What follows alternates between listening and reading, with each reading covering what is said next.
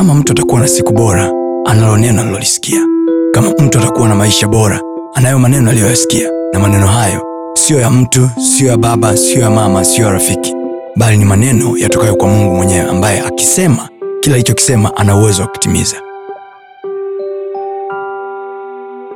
siku moja mwanampotevu alienda kuomba urithi kwa baba yake. Akamwambia nipe urithi wa mali yangu niende nikatumie. Biblia anasema yule mtu akaenda akatapanya mali kwa uasherati then alipozitapanya zile mali ikaja njaa kwenye nchi ile. The bible says yule jamaa akawa anajitamani kujishibisha kwa makombo ya nguruwe kwa jinsi ambavyo njaa ilikuwa kubwa. Kumbuka hasemi makombo ya watu anasema makombo ya nguruwe. Kwa manake kile chakula ambacho nguruwe anakibakisha. Then baadaye jamaa akakaa chini akazingatia sana moyoni mwake. Kuzingatia moyoni mwake manaake ni kurudi kukaa chini kutafakari kuwaza kutulia kwanza kupiga hatua kupiga njia mbili tatu. Hakuomba alichokifanya alifikiri alizingatia moyoni mwake. Manake he had moment of silence and review his life. Alipozingatia moyoni mwake sikiliza maamuzi yake akasema nyumbani kwa baba kuna watumishi wengi na kule watu wanakula na kusaza. Nitarudi kwa baba na kumwambia nimekosa. Jamaa kurudi kwa baba kwa sababu anampenda.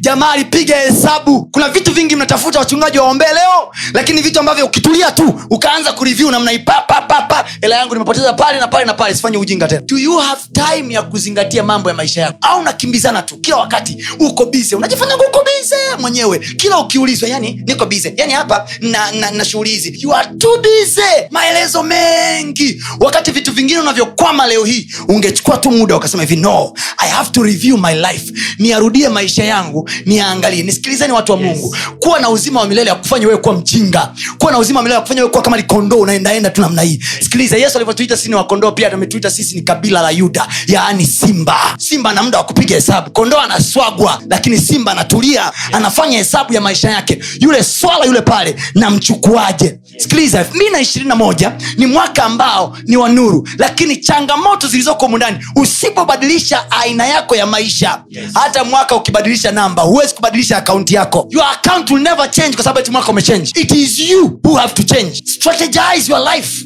Sehemu niliyopo ina njaa sehemu niliyopo na kula na nguruwe sehemu niliyopo kuna hali ngumu lakini kule nilikotoka watumishi wa kule wanakula na kusaza. What do i have to do this year? Nisiingie kwenye madeni. Nini nifanye mwaka huu nisiingie kwenye changamoto. You have to think your life. Unajua kuwa wa kiroho does not excuse you from thinking. Kuwa wa kiroho kuondolea uwezo wa kuwaza. Kuwa wa kiroho kufanya usiwaze. Una uzima wa mungu wewe. Mungu mwenyewe anawaza ndio maana anasema hivi mawazo yangu si mawazo yenu. Kwao mungu mwenyewe ana muda wa kuwaza. Learn to think. Program your life yawaze maisha yako. Nini nilikuwa nanunua sana mwaka jana ambacho akitaniletea faida? Prioritize your life. Unao uzima wa mungu ndio lakini haukufanyi wo uendeshe maisha yako kama jinga. Kwa sababu maombi mengine yanayowaletaga kanisani yalitakiwa tu kutumika kwenye kuwaza.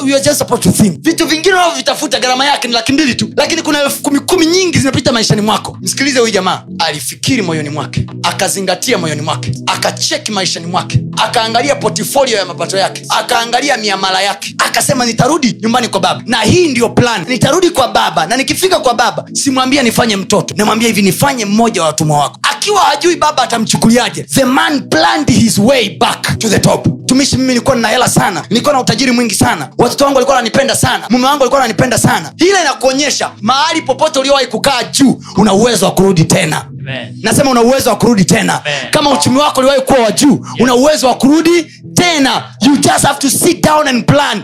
Huwezi kukaa chini peke yako. Watafute watu wenye akili wakusaidie kupanga. Amen. sema uzima wa mungu huko ndani yangu.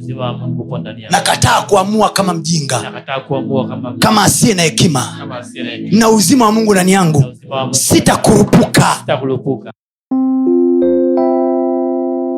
Usiache kufuatilia masomo yetu mengine kupitia mitandao yetu mbalimbali ya kijamii ambayo yote inatumia jina la Pastor Tony Kapola, YouTube, Facebook pamoja na Instagram. Namba ni 0762153539. Barikiwe.